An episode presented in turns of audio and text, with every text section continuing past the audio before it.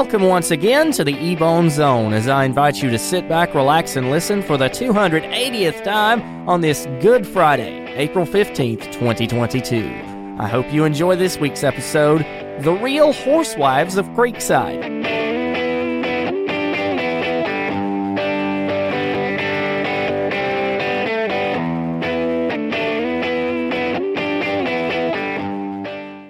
You've heard the phrase trial by fire, right? Well, that might be the only explanation for what one teacher did to his students during a standardized test at Creekside Middle School in Florida. This teacher must have had a different policy than mine did in middle school because instead of earbuds out, phones down.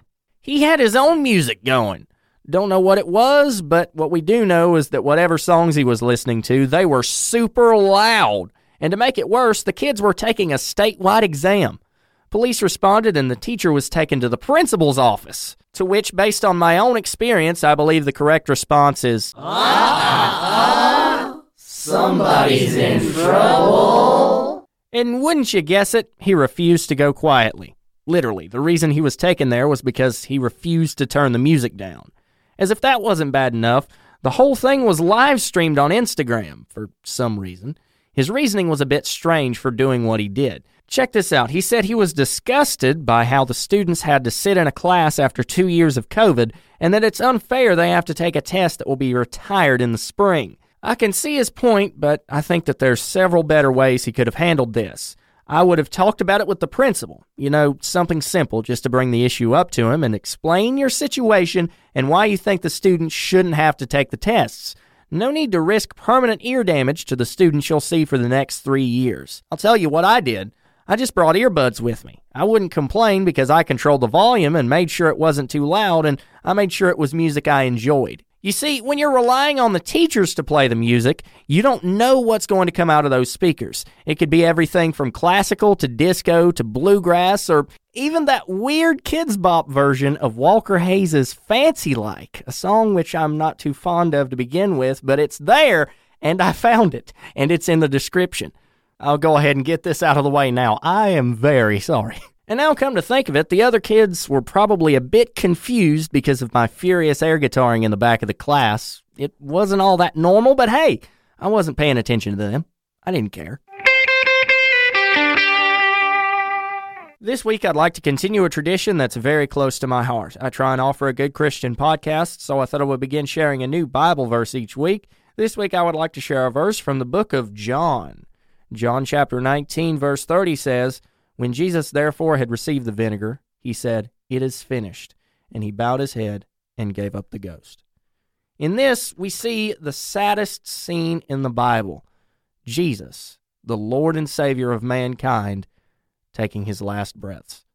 I find a lot of special things in this verse. Not only is the death of Jesus cleansing to mankind, and not only is that what was needed, the payment for sin, but also the phrase, it is finished. Let's take a look at that for a second. What do we know about the word finished?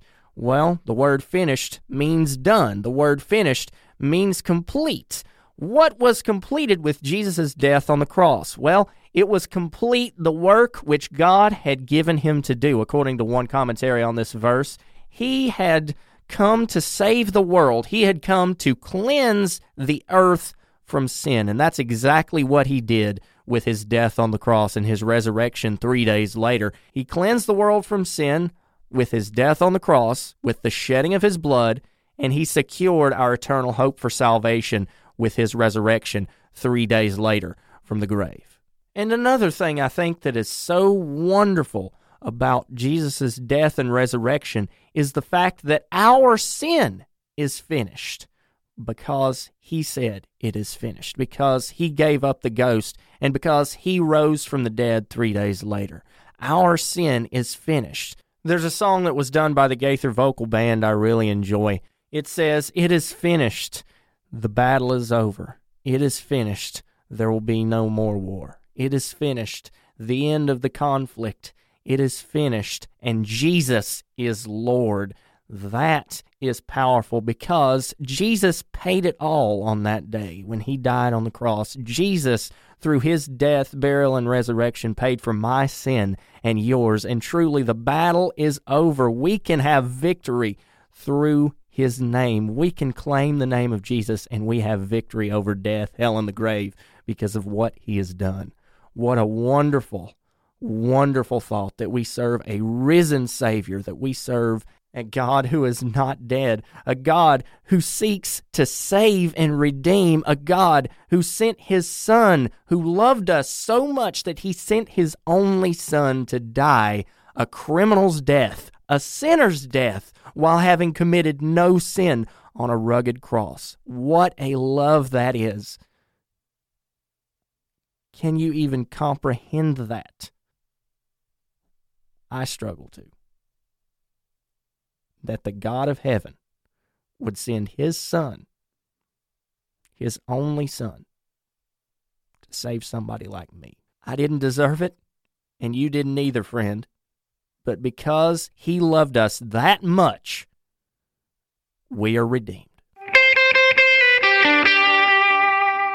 As we know, sometimes the internet can be a pretty cool place. Other times, well, not so much. That's why I decided to take it upon myself to dive back into the depths of Twitter and see which side of the coin we're presented with this week. This week's hashtag is Odd Hobbies for the Elderly.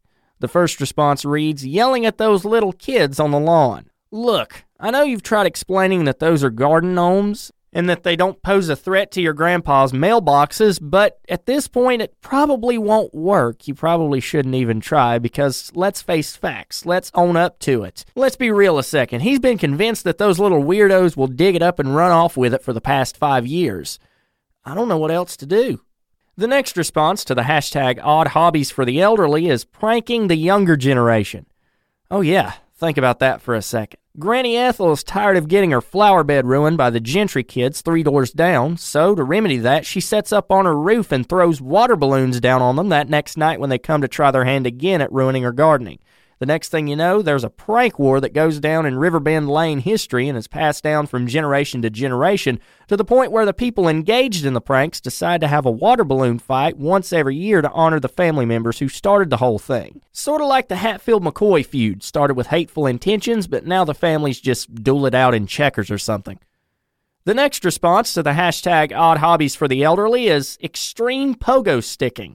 Come to think of it, I'm still waiting for that to catch on with people my age. Not too many people I know have pogo sticked since we were at most 11, so. And the last response of the week says, stealing the limelight. Boy, do I have a story about this. I'll link the episode in the description and you can find out more for yourself. It was a treat. Horses are interesting. They can get you places where you need to go and they can be sold for profit. But watch out if you steal one because that carries the death penalty. Wait a second. So you're telling me we have cars? Thought we were in the Old West. Well, then what do I do with my spurs? I spent good money on those. Wild horses today can be found on beaches, particularly in my home state of North Carolina at the Outer Banks. And according to the Foundation for Shackleford Horses, whose website will be in the description, they're not all that peaceful when it comes to members of their group whether it's mating season or they're just fighting over territory to find out who's the ruler of the roost, it can get brutal. In a post on their Facebook page, the group tells people to keep their distance, with a warning telling people to stay at least 50 feet back and never get between a mare and a stallion or a mare and her foal because, as we've discussed before, things can get pretty bad pretty quick. And when I say that, I'm not just horsing around. Thanks for listening to this week's episode. I'm really glad you could make it, and I hope you enjoyed the festivities. If you want to stay connected to the show, I'd invite you to pop on over to Facebook or Twitter and give the page a follow. Just search Ebone Zone on Facebook and official EBZ on Twitter. If you're new, don't forget to subscribe so you never miss an episode. Until next week, my friend, God bless you, stay humble, and remember, keep an ear out.